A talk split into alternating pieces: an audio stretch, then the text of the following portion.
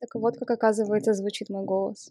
Да, это вообще, знаешь, тут это момент истины наступает. Да. Начинаем Хорошо. наши увлекательные беседы. А, Всем привет, меня зовут Маша, я основатель H Club. Это платформа, где мы говорим о психологии и духовности. И сегодня мы записываем подкаст с Ксюшей. Ксюша психолог, сейчас она о себе расскажет. Да, всем здравствуйте, меня зовут Ксения Разгуляева, я психолог, гештальтерапевт и педагог-психолог. Эм, В психотерапии я уже 6 лет, в психологии я с 2012 года, с тех пор, как окончила психфак. Ты изначально знала, что ты хочешь заниматься именно психологией. А, да, как-то так получилось, что я м, с конца старших классов школы уже понимала, чем я хочу заниматься, и целенаправленно шла именно на факультет психологии. Слушай, ну это очень круто, потому что многие в более позднем возрасте приходят к этому. Ты хотела помогать людям и делать мир лучше? А, Да, я изначально хотела помогать людям, но как потом мы все узнали, что истинная цель это помощь себе через помощь людям. Но изначально, да, было такое побуждение, во-первых, работать с людьми, во-вторых, делать что-то такое хорошее, доброе, светлое. Слушай, ну это, это очень хорошая мотивация. Да, не самая плохая. А почему ты потом а, сфокусировалась на гештальте? На самом деле, когда я закончила факультет психологии, стало понятно, что того образования, которое там дают, ну, недостаточно для того, Мгм. чтобы заниматься именно практической работой.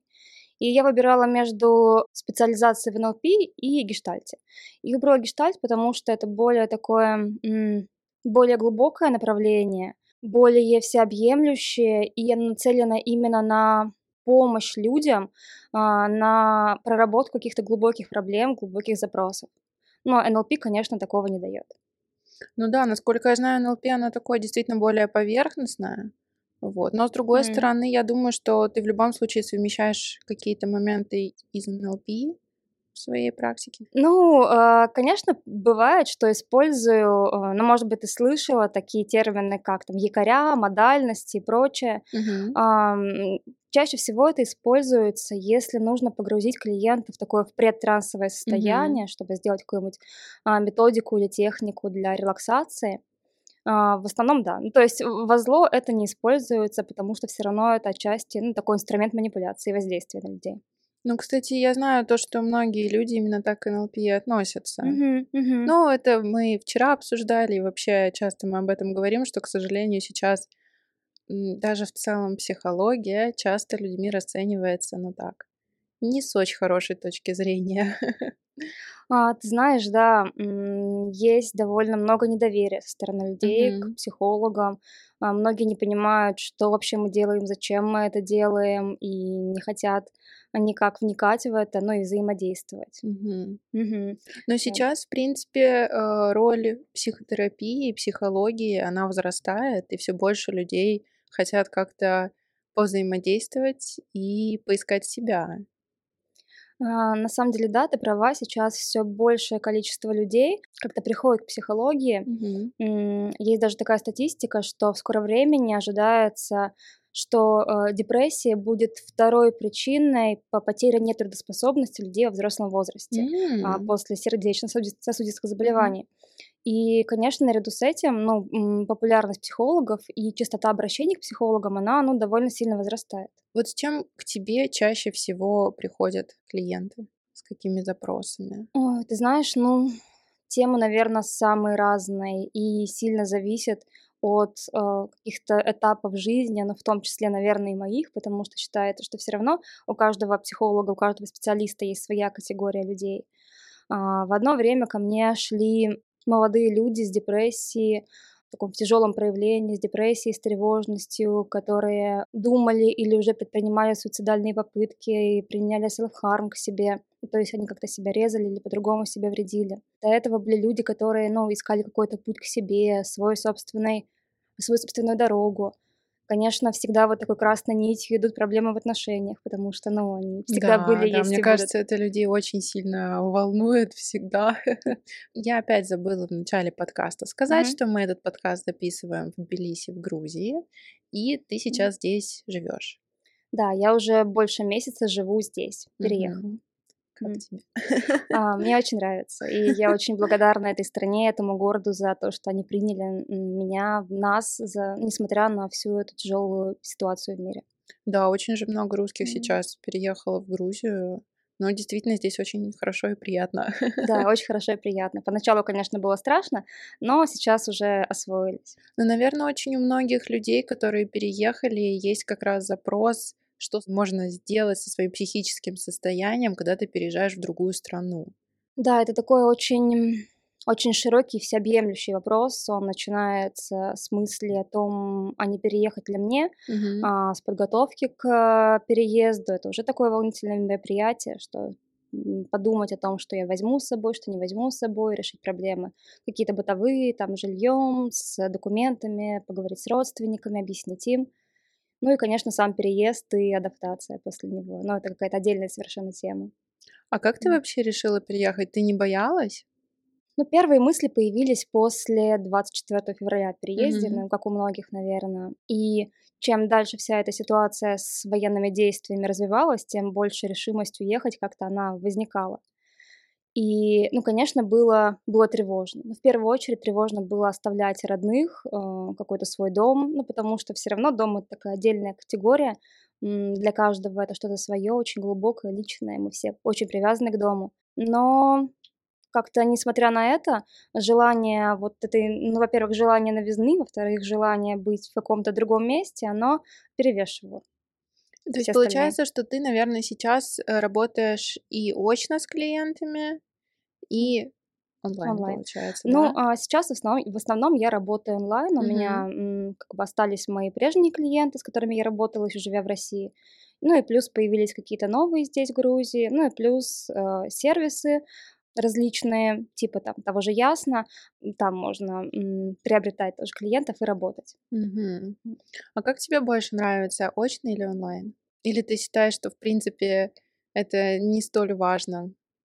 А, ну, для меня, как для психолога, наверное, особой большой разницы нет, но все равно нельзя отрицать того, что при личной встрече можно лучше понять человека, лучше э, настроиться на него, все равно вот это живое общение, оно позволяет а, видеть его проявления невербальные шире, чем онлайн. Mm-hmm. Но в, в процессе онлайн-работы все равно мы учимся.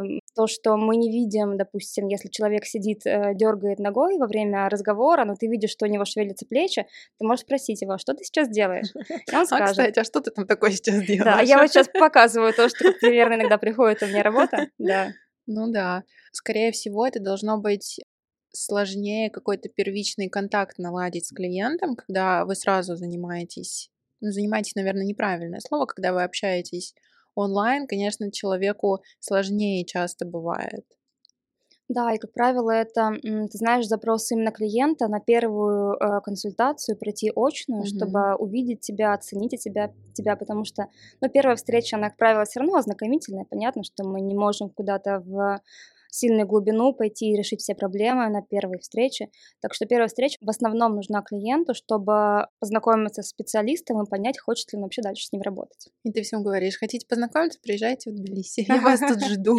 Да, я так всем говорю, приезжайте в Тбилиси. Слушай, а вообще вот много людей из твоего окружения куда-то переехало? Ты знаешь, вот из моего, а, именно из моего нет. Mm-hmm. Как так получилось, что э, мое окружение, оно наоборот поддерживает все, что происходит сейчас в нашей стране, и не видит в этом а, большой проблемы. Ну и в этом есть проблема как раз-таки для наших отношений, потому что они изменяются из-за этого. Но вообще в, среди людей, с которыми я общаюсь, если брать не ближний круг, а какой-то дальний, то там довольно много людей, которые уезжают. Ну и в том числе мои клиенты тоже многие уезжают. И том числе и Тбилиси. Угу. Я просто думала о том, что люди, у которых были некие психологические проблемы на протяжении долгого времени, сейчас, когда ситуация стала такой нестабильной внешняя, скорее всего, все их психологические проблемы должны были очень сильно интенсифицироваться, и новые какие-то проблемы тоже могли появиться.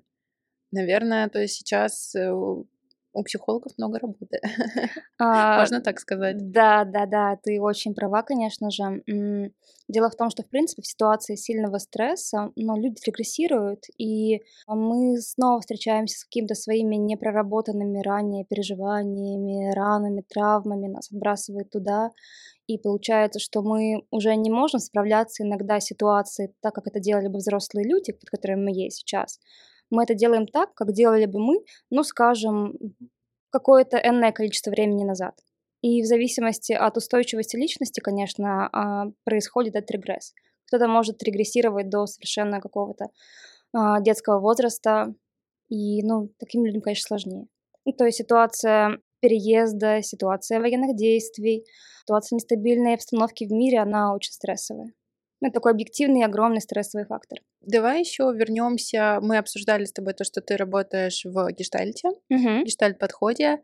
Какие особенности этого подхода, какие еще подходы ты совмещаешь вместе с этим? Какой тебе больше всего нравится? Угу. Знаешь, на самом деле это сложно кратко описать, что такое гештальт-подход, но я попробую. А, наверное, я начну с того, какие понятия, в принципе, он использует на что опирается. Ну, вообще гештальт с немецкого переводится как ну, целостный образ, и он э, противопоставляется тем подходам, которые разделяют людей на какие-то части. Он рассматривает и человека, и ситуации, в которых он оказывается, как нечто такое целостное, неделимое. Основной упор в гештальте делается на отношения терапевта и клиента. То есть есть идея, что терапевтичными оказываются сами по себе отношения – также гештальт уделяет внимание а, всем трем структурам личности и, и уму, ну, то есть разуму, и телу, и эмоциям. То есть некоторые подходы они разделяют рассматривают, ну, например, КПТ, вот только разум и только поведение, но гештальт старается рассматривать все вместе. Ну и, конечно, я думаю, что это такой, ну, более глубокий и более обширный подход. А чем различается и в чем похож гештальт и психоанализ?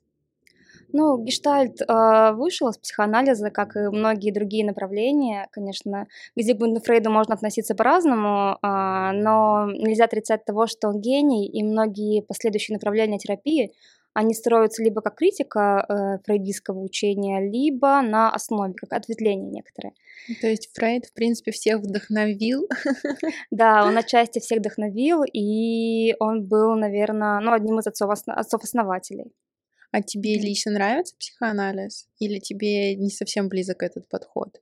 Потому что в психоанализе как раз очень же а, большой фокус внимания на воспоминания из детства, на контакт с бессознательным, со снами, с образами.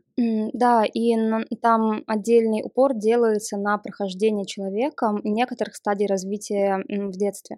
На самом деле я с огромным уважением отношусь к этому подходу, потому что некоторые аспекты нашей работы, ну, моей в частности, например, психосоматика или какие-то психиатрические заболевания, ну, наверное, только психоанализ может дотянуться и объяснить всю глубину, то есть почему э, возникают те или иные проблемы в жизни человека. А ты еще психосоматикой занимаешься? Да, это моя специализация, психосоматика. Ага. Расскажи да. про психосоматику mm-hmm. поподробнее. А, психосоматика — это учение, которое а, определяет воздействие а, психики на сому, то есть тело. Оно изучает, как и почему иногда возникают какие-то телесные переживания, проблемы, болезни, и как они связаны с нашим эмоциональным состоянием. Но ты считаешь то, что первично какой-то стресс, который может сформировать болезни в теле? Я думаю, здесь такой замкнутый круг своего рода, потому что ну, доказано, что стресс, э, который мы испытываем, понижает наш иммунитет. Угу. И в любом случае, если наш иммунитет понижен, нам э, легче заболеть какими-то вирусными заболеваниями, бактериальными и даже онкологией. Угу. То есть мы не можем говорить, что абсолютно все болезни происходят от нервов, но считается, что в каждой болезни есть какой-то психогенный компонент. Поэтому Психосоматика не говорит, что, допустим, если у человека болят глаза, то это потому, что он не хочет чего-то видеть, болит спина, потому что он несет слишком тяжелую нагрузку. Но это такая прям популярная версия психосоматики, которая да, да, да. всюду продвигается. Да, я тоже чувствую, что mm-hmm. это не совсем правильная. Да, она такая. Да, она популярная и довольно упрощенная, но поэтому она легко воспринимается иногда людьми, но, конечно, не все объясняет. И иногда работа над психосоматикой это такая довольно долгая и глубокая работа, и но она обычно того стоит, потому что у меня бывали случаи, когда люди после, допустим, одного сеанса а, избавлялись от какого-то симптома, который мучил их годами. Мгм. Ну, этот симптом не успел как-то навредить организму, поэтому Мгм. мы убрали психологическую составляющую, и симптом уходил. А как происходит твоя работа, когда приходят клиенты с запросом разобраться в каких-то своих психосоматических проявлениях? Ну, в первую очередь, я, конечно, расспрашиваю про текущую ситуацию в жизни. Я расспрашиваю, в какие моменты происходят обострения, в какие моменты происходит улучшение. М, То есть мы ищем взаимосвязи. И еще мы исследуем а, какие-то детские ситуации, потому что если мы говорим о каких-то тяжелых заболеваниях особенно, то они, конечно, все имеют корни из детства в основном. Ну, не- не- нет, не грубо говорить, что все, но многие. И получается то, что ты нашла для себя что-то, что привлекло твое внимание, и ты Мгм. думаешь, что проблема лежит э, ну, в какой-то конкретной проблемной ситуации или в каких-то реакциях. И улучшение дает э, состояние то, что ты это озвучиваешь, и человек это понимает и осознает и принимает. То есть, ну, просто обсуждение, грубо говоря, этого. Мгм. А, ну смотри, во-первых, я, а, если человек не изъявляет какого-то желания разобраться в причинах своей болезни психосоматических, я туда и не лезу Мгм. и не проявляю инициативу. Но если человек ко мне приходит и говорит, что вот мне кажется, у меня это психосоматика, я хочу это поиссле- поисследовать, то да, мы ищем какие-то внутренние конфликты, мы ищем, как человек себя останавливает, мы ищем скрытую агрессию, которую человек не проявляет, потому что есть такая идея, что психосоматика — это когда агрессия, которую мы не можем выразить в окружающий мир, на человека или на ситуацию, она разворачивается на себя. И тогда мы начинаем болеть. Поэтому, да, важный этап в э, работе с м, психосоматикой– это поиск агрессии. Ну и а, научение человека как-то конструктивно ее выражать, не разрушая себя, другого и значимые отношения. Поняла, ну это Мгм. очень интересно. Мгм. Я думаю, что это действительно может многим помочь, если много людей начнут более серьезно относиться к психосоматике, потому что мне кажется, что, ну, это примерно как с психологией. В психосоматику, по-моему, еще меньше людей верят. То есть, ну, либо они хотят найти какие-то супер примитивные объяснения, что Быстрые там, простые, да. да, что типа Мгм. плечи болят, потому что какая-то там тяжесть есть очень сильная. Мгм. А глубинно и в таком, ну, в более логичном, более научном формате люди думают, что, ну, это, это что-то не то, это что-то неправильное. Да, я думаю, есть такая идея, но если человек интересуется психосоматикой и каким-то Мгм. более-менее научным обоснованием, я могу посоветовать почитать даже книгу, которая называется «Психосоматическая медицина» Александера. Он считается одним из основателей этого направления, и там все довольно подробно и серьезно описано. А какие еще ты можешь книги посоветовать по психологии? Какие-нибудь интересные, чтобы люди, если они не очень разбираются в психологии, они могли бы почитать и Мгм. заинтересоваться больше чуть-чуть. Это хороший вопрос, потому что есть совершенно разные книги, начиная от какой-то популярной психологии, заканчивая, ну, относительно научной, и есть книги, которые написаны как какие-то истории о психологах или о людях, которые так или иначе связаны с психологией. А, Я могу, наверное, посоветовать почитать Ирвина Ялома, во-первых. Наверное, многие про него слышали. Это автор, который является экзистенциальным психологом, и его работа очень интересная. У него есть книга, которая называется «Лжец на кушетке». Она написана просто как художественная книга, как история, но там довольно много интересных моментов про терапию, про отношения клиента и терапевта. Из российских авторов я могу посоветовать также Ирину Млодик. У нее есть э, разные книги, там «Девочка на шаре», например, про людей, которые, так скажем, привыкли жертвовать собой тоже написано как художественное произведение. И я думаю, вот эти книги этих авторов, они так могут пробудить интерес у читателя к психологии. А, Мы с тобой еще хотели обсудить то, что психика не видит разницы между событиями реальными, которые происходят буквально каждый день перед глазами, и событиями, которые происходят только в мыслях. Мгм. Да, это правда. Наша психика устроена так, что она не видит разницы между тем, что происходит в реальности, и тем, что происходит у нас в воображении. И, наверное, многие сталкивались с этим феноменом. То есть, если мы сейчас представим, как выиграли а, миллион долларов, например, или там, не знаю, встретили а, какую-то знаменитость и прочувствуем это в ярких красках и вот во всех модальностях, как мы говорили раньше, то есть почувствуем, например, дуновение ветра на своей коже, почувствуем запахи, увидим цвета, то мы можем почувствовать то, что мы почувствовали бы, если бы это произошло в реальности. Ну, наверное, на этом основывается очень много тренингов. Да, да, тренинги такое, по да. вот, марафону желаний угу. и прочие вещи, потому что представляем, как мы что-то получили прекрасное, мы испытываем радость и счастье, ну, в общем-то, и все, все довольны. Но это получается такой довольно краткосрочный эффект. Да, это краткосрочный эффект, потому что когда мы соприкасаемся с желанием, которое по-настоящему является нашим, которое является аутентичным нам, то психика, так скажем, выделяет, вырабатывает энергию, позитивные чувства, радость, удивление, предвкушение, восторг. И эта энергия, она появляется на реализацию, на движение к этому своему желанию. И то есть, если после марафона желаний того же самого, например, или представления в ярких красках, там, осуществления своей мечты, мы не пошли, не сделали шаг навстречу к этому, то наша энергия, она просто пропала просто пропала, просто ушла в никуда. Но вот если мы пошли и что-то сделали на этой энергии, то мы приблизились к своей цели. И про это, кстати, на этом строится отчасти гештальт-коучинг, которым вот тоже я занимаюсь. Расскажи про гештальт-коучинг. Гештальт-коучинг — это такое одно из течений коучинга, так скажем. Я а, обучалась ему у Виталия Елисеева, это тренер, по-моему, он тоже гештальтист. Гештальт-коучинг находится на пересечении экзистенциальной психологии, э, гештальт-психологии и коучинга. То есть мы, отличие от коучинга в том, что коуч не ведет клиента к какой-то цели просто потому, что ну вот, считает, что к этой цели нужно прийти, несмотря ни на что. Гештальт-коуч помогает найти по-настоящему свою цель и помогает найти ненасильственную энергию на реализацию этой цели и найти вдохновение, ресурсы на изменение своей жизни.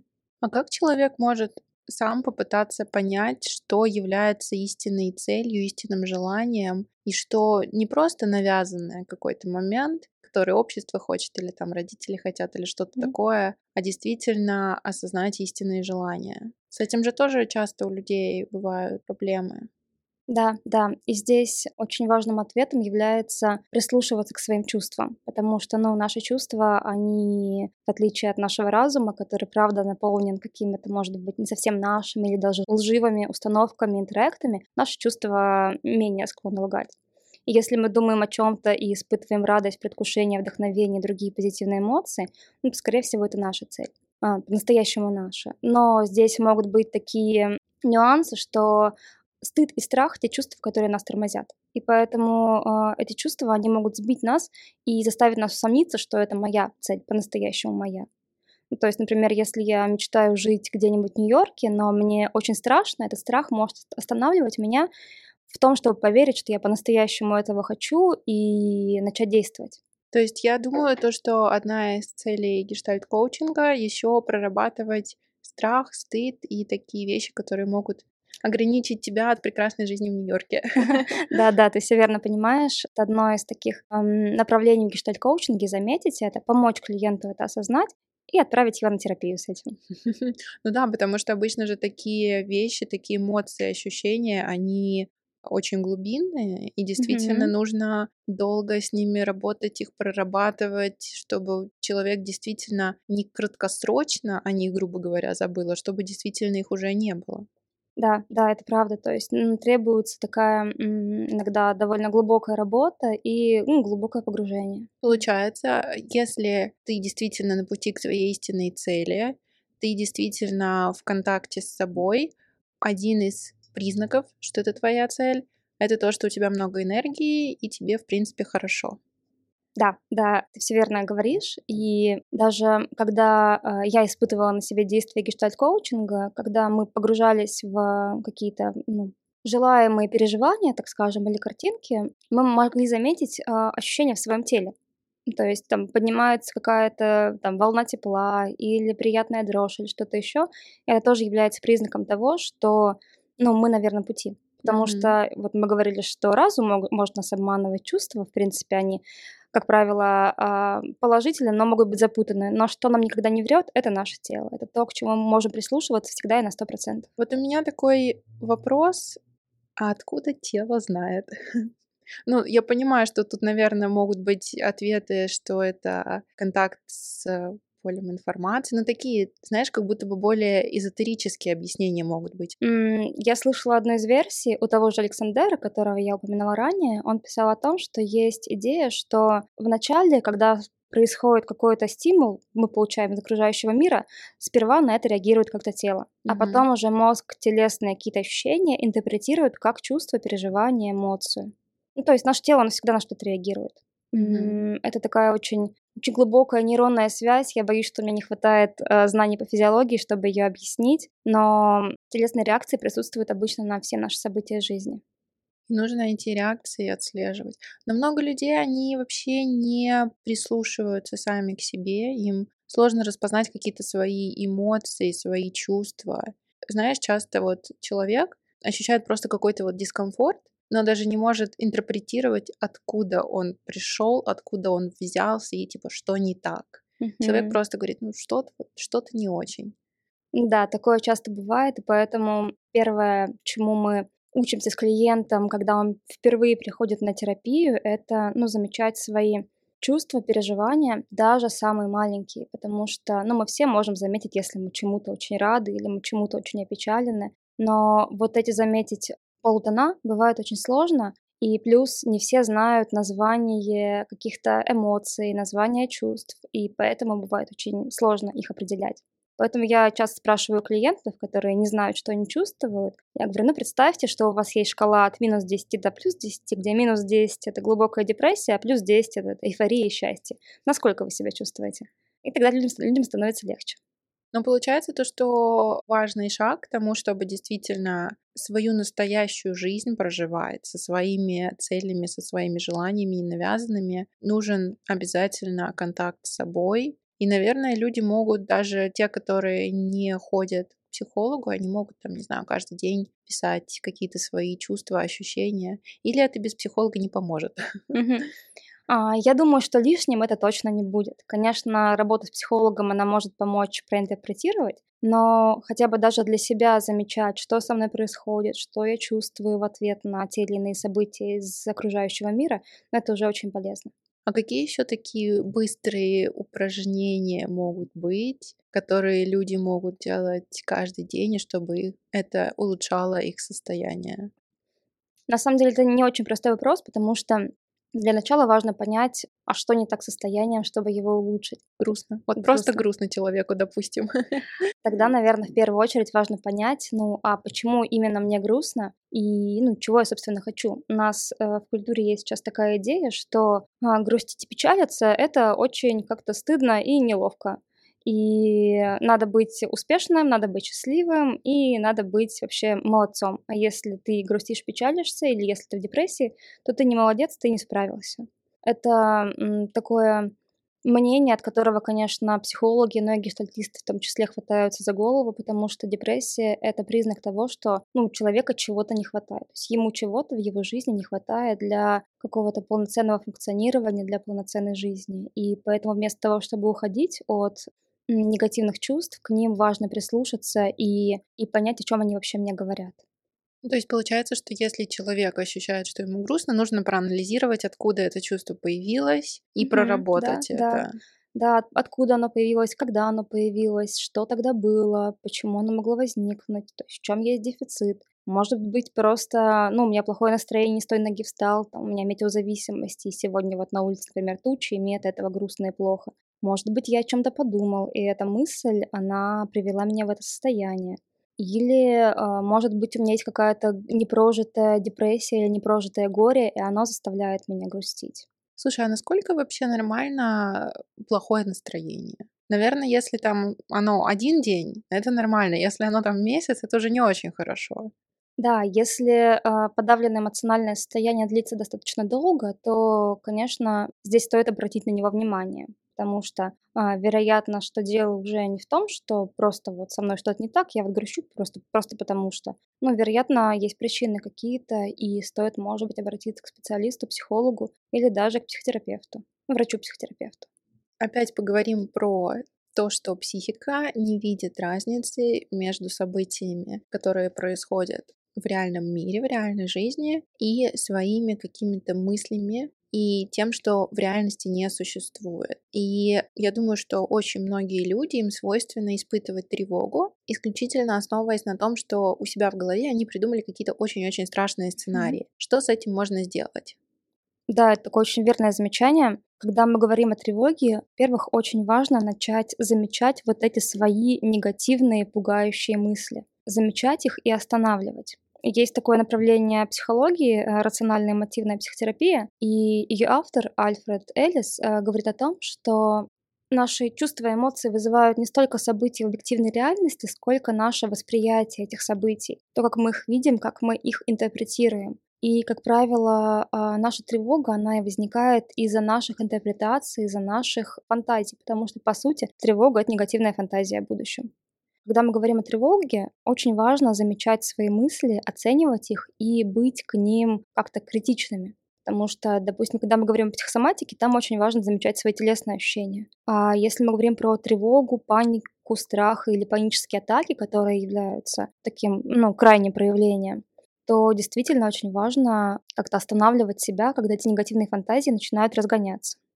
Ну, наверное, это же свойство психики у многих людей погружаться в эту тревожность. И нужно действительно, я считаю, ловить вот эти вот негативные мысли и э, спрашивать себя, насколько вероятно, что это произойдет. Или я просто сейчас фантазирую.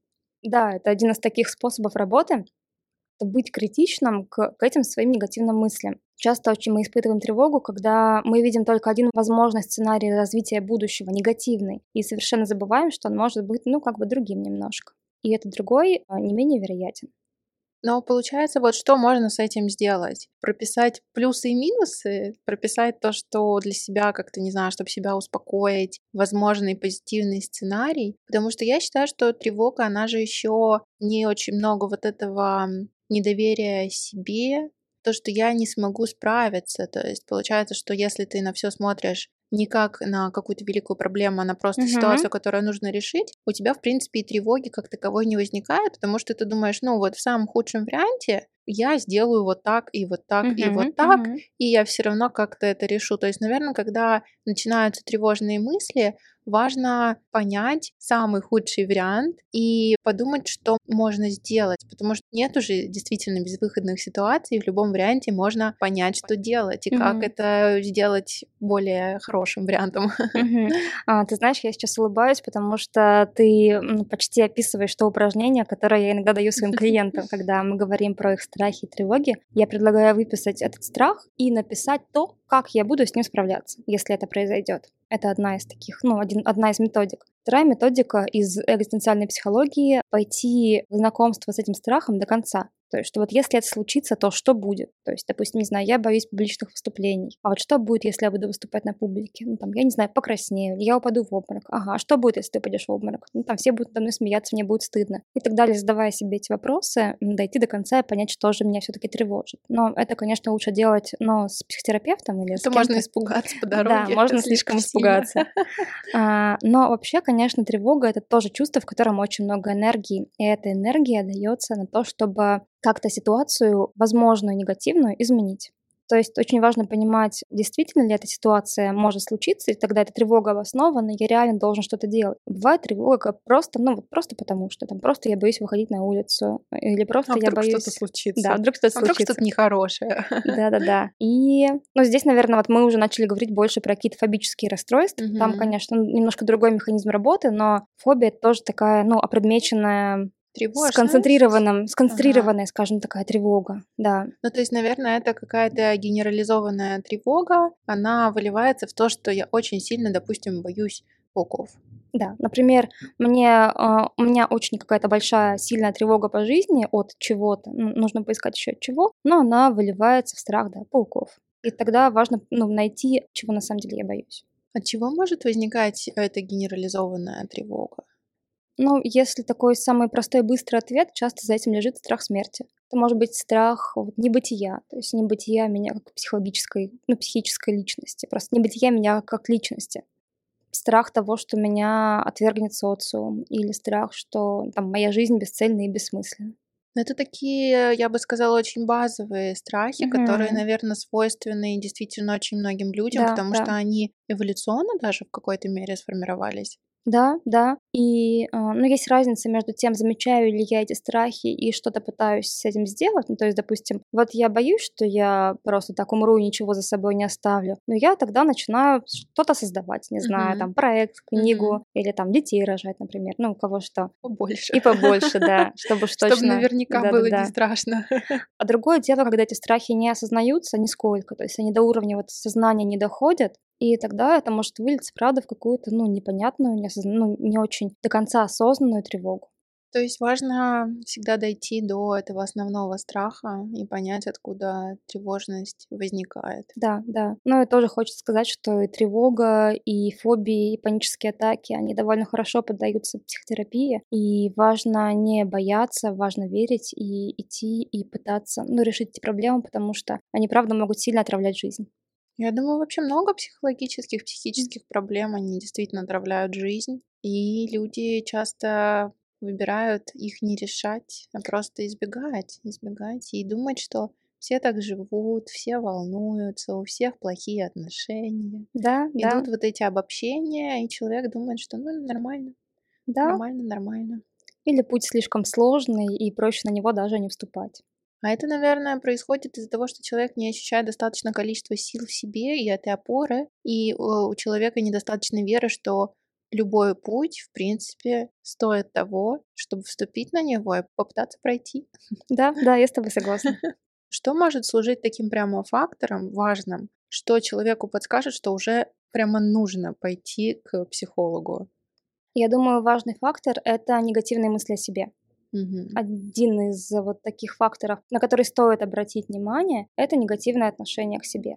Если я собой недоволен, или если я даже себя ненавижу, если я постоянно себя критикую, но это однозначная, такое, однозначная рекомендация для обращения к психологу. Если это продолжается достаточно долго, то, конечно, можно предположить наличие у человека депрессии. А какие еще факторы депрессии могут быть, чтобы человек мог понять нас, послушав, что нужно, нужно прийти куда-нибудь. Я думаю, что еще это а, негативное видение будущего. То есть, если мне кажется, что в моем будущем ничего хорошего меня не ждет, собственно, и все дальше будет только хуже и хуже, но это тоже признак надвигающейся или уже разыгравшейся депрессии. А многие просто считают, я пессимист или я реалист. Насколько это нормально? Вообще вот пессимизм — это другое название депрессии, или это все-таки такой склад характера, но при этом человек может быть психически стабильным и совершенно нормальным? А я думаю, это такой образ, паттерн мышления, когда для человека безопаснее все видеть заранее в негативном каком-то цвете, чтобы потом не слишком разочаровываться, если что-то пойдет не так. То есть люди иногда на консультациях так говорят, что я не хочу думать о чем-то хорошем или ждать чего-то хорошего, потому что опять потом случится что-то плохое, и я буду разочарован. И скорее угу. еще это как-то коррелирует с тем, что люди, ну, они боятся этого разочарования, то есть да, они боятся, да. что им будет слишком больно, что они не смогут это как-то прожить, пережить, и просто они по факту избегают потенциальной боли в будущем. Да, да, верно. А, люди очень боятся разочарования, кажется, что я этого не перенесу, это меня раздавит, и поэтому, ну, проще просто не думать ни о чем, ни о чем плохом в будущем. Это тоже такая некая когнитивная ошибка может быть, потому что этот страх часто останавливает нас в движении вперед, движении к своим целям, к своим мечтам, к другим людям, ну и просто выходить в мир. Почему ты думаешь, так происходит? Это из детства что-то идет, такой паттерн? Или, ну, как бы негативный опыт, то, что у людей формируется такое ощущение, что, ну, прям очень сильно больно, и больше mm-hmm. я так не хочу.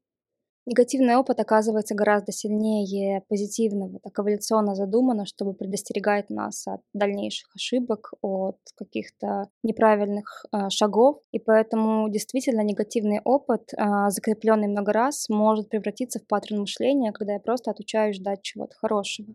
Но в этом месте я тоже могу а, рассказать про еще одну книгу, которая так, мне очень нравится. Она называется «Как научиться оптимизму». Книга совершенно каким-то проходным названием. Я бы, если просто ее увидела в магазине, не обратила бы внимания. Но я знаю, что ее автор Мартин Селигман — это тот человек, который открыл явление выученной беспомощности. И в своей книге «Как научиться оптимизму» он исследует связь депрессии, пессимизма и выученной беспомощности. И люди с пессимистичным э, складом мышления, они более подвержены депрессии. Слушай, а вот с другой стороны, если человек очень сильно оптимистичный, и он вообще ничего не воспринимает как какую-то проблему, это нормально? К этому стоит стремиться? Или это другая полярность, которая тоже не очень хорошая? Да, мне кажется, это уже тоже другая полярность. И для меня это про отсутствие некого контакта с реальностью, потому что ну, наша жизнь не идеальна, не может всегда быть все только хорошо и только замечательно. И когда мы не подразумеваем даже, что может быть какое-то негативное развитие событий, но мы рискуем, правда, как-то обжечься и испытать боль. Слушай, а если человек считает, что ну, даже ничего страшного. Вот будет проблема, как-нибудь разберусь, как-нибудь решу. То есть это же тоже во многом зависит именно от отношений. И такой сильный оптимизм может базироваться на том, что человек, даже сталкиваясь с проблемой, считает, что ну, это нормально. Угу. И просто как бы решает, знаешь, вот эту фразу, что нету проблемы, есть просто какая-то ситуация, которую uh-huh, надо uh-huh. решить, и человек вот так все воспринимает и идет дальше. Ну да, да, что это не проблема, это просто ну, какой-то вызов. И если у человека действительно есть ресурсы на то, чтобы с любой проблемой так справляться, ну, я считаю, это отлично и здорово. Тогда, конечно, если он, опираясь на прошлый опыт, когда он уже справился с миллионом ситуаций, совершенно не боится каких-то ситуаций в будущем, это здорово. Но мне кажется, важно помнить, что даже когда там, политологи или экономисты делают прогнозы на будущее, у них есть, как правило, три варианта возможных развития событий. Это негативный, очень негативный, очень позитивный и нейтральный. Mm-hmm. Ну и по теории вероятности, конечно, а, больше шанс, что случится что-то нейтральное. Но многие люди, наоборот, часто застревают в негативном полюсе и ожидают только плохого. Слушай, ну это, наверное, какая-то предрасположенность даже генетическая, даже, наверное, это какие-то трансгенерационные паттерны тоже. Да, может быть. И ты знаешь, одна моя клиентка, она а, по образованию биолог, она защищала диссертацию, и она нашла взаимосвязь между физиологией и тревожностью. То есть она нашла гены, которые предрасполагают человека к тому, чтобы испытывать тревожность и депрессию. Угу. Так что да, наверное, а, здесь не все зависит от нас, и иногда за тревожность мы должны сказать спасибо нашим генам. Да, я тоже вот э, в жизни видела много примеров, что вот прямо поколениями люди тревожные. Угу. Ну да, если нас э, растили тревожные родители, которые привыкли вздрагивать от каждого шума и боялись выпускать нас на улицу или заставляли тепло одеваться, и каждый раз, вот, по-моему, у кого было у Гоголя, у кого лишь бы чего не случилось, то с чего нам вырасти не тревожными, потому что мы выросли на этом примере, и для нас он нормален. Но тогда нужно с этим запросом идти к психологу и осознанно этот паттерн менять. Да, да. И у меня были такие случаи, когда а, человек был из очень тревожной семьи, вплоть до того, что боялся ложиться спать ночью, ожидая там, какого-то нападения или что в квартиру кто-нибудь залезет. Но за несколько встреч это удавалось проработать. Ну, конечно, несколько встреч — это такой позитивный очень исход. Как правило, требуется больше времени. Сколько в среднем ходят клиенты на гештальт-терапию? Я, конечно, понимаю, что это все очень индивидуально, mm-hmm. зависит от запроса, но вот так вот, если человек считает, что у него в принципе все хорошо, и он к тебе приходит, А, если человек считает, что у него, в принципе, все хорошо, то, как правило, ну, он ходит из какого-то уже больше своего интереса, mm-hmm. ну, из интереса к себе. И тогда мы говорим больше о какой-то поддерживающей терапии, чем о какой-то о корректировке или о проработке острых состояний. И у меня есть клиенты, с которыми я знакома на протяжении шести лет. Там мои первые клиенты, они до сих пор бывают ко мне приходят иногда, когда требуется какая-то помощь или когда нужно поговорить. То есть они не ходят ко мне постоянно, каждую неделю, но он может написать человек там раз в два месяца или раз в месяц, раз в полгода. Слишком долгий промежуток, конечно, обычно чаще бывает. И у них нет каких-то острых, тяжелых переживаний, просто вот хочется поговорить или что-то интересует там в себе или в какой-то ситуации жизненной. И мы созваниваемся и разговариваем. Но я mm. думаю, что, знаешь, психотерапия — это такая очень полезная привычка. То есть, mm-hmm. когда человек уже какое-то время походил, уже на своем опыте убедился, что это работает, это все есть, и действительно жизнь улучшается mm-hmm. после психотерапии, конечно, даже через какое-то время если какая-то проблема возникает, и человек понимает, что ну, какие-то сложности с тем, чтобы самому справиться, всегда да, он да. знает уже, куда идти, какой да, выход да. может быть. Он знает, где, где и куда идти нужно. Да. Угу. Но я на самом деле очень сильно хотела бы, чтобы большинство людей вот как раз-таки как решение своих ситуаций с напряжением видели именно психотерапию, а не условно астролога. Как ты относишься к астрологии? Довольно скептически, если честно, потому что когда случился ковид, у меня был вопрос, почему ни один астролог этого не предсказал. Да, мне да. кажется, у многих был такой вопрос, mm-hmm. и там никто ничего не предсказал. Да-да-да. А на самом деле я прибегала в своей жизни к услугам астролога, но это было больше из любопытства. А, естественно, мне особо ничего интересного не сказали, но как опыт, в принципе, как развлечение, почему бы и нет. Но когда люди опираются на это в принятии каких-то важных решений в своей жизни, я думаю, здесь речь может идти про некий инфантилизм, когда кажется, что кто-то другой, взрослый, сильный, знает, как мне нужно поступить, что мне нужно делать. Это такое некое снятие себя ответственности. То есть получается, что это свойственно такой довольно детской позиции что вот кто-то мне скажет, а я так буду и делать. Но, кстати, знаешь, мне кажется, это же в целом о прислушивании слишком сильном к мнению других людей. Если у человека такая детская позиция, одно дело может сказать гадалка что-то, и другое дело может сказать просто какой-то значимый человек. Mm-hmm. И человек все равно это воспримет. И на самом деле меня часто это очень удивляет, то что люди вроде бы очень взрослые, mm-hmm. они очень любят опросить всех вокруг, что им нужно делать, у всех спросить. И они считают, что это очень хорошее, в принципе, угу. качество, что они со всеми действительно советуются, что сейчас они найдут лучшее, лучшее просто решение.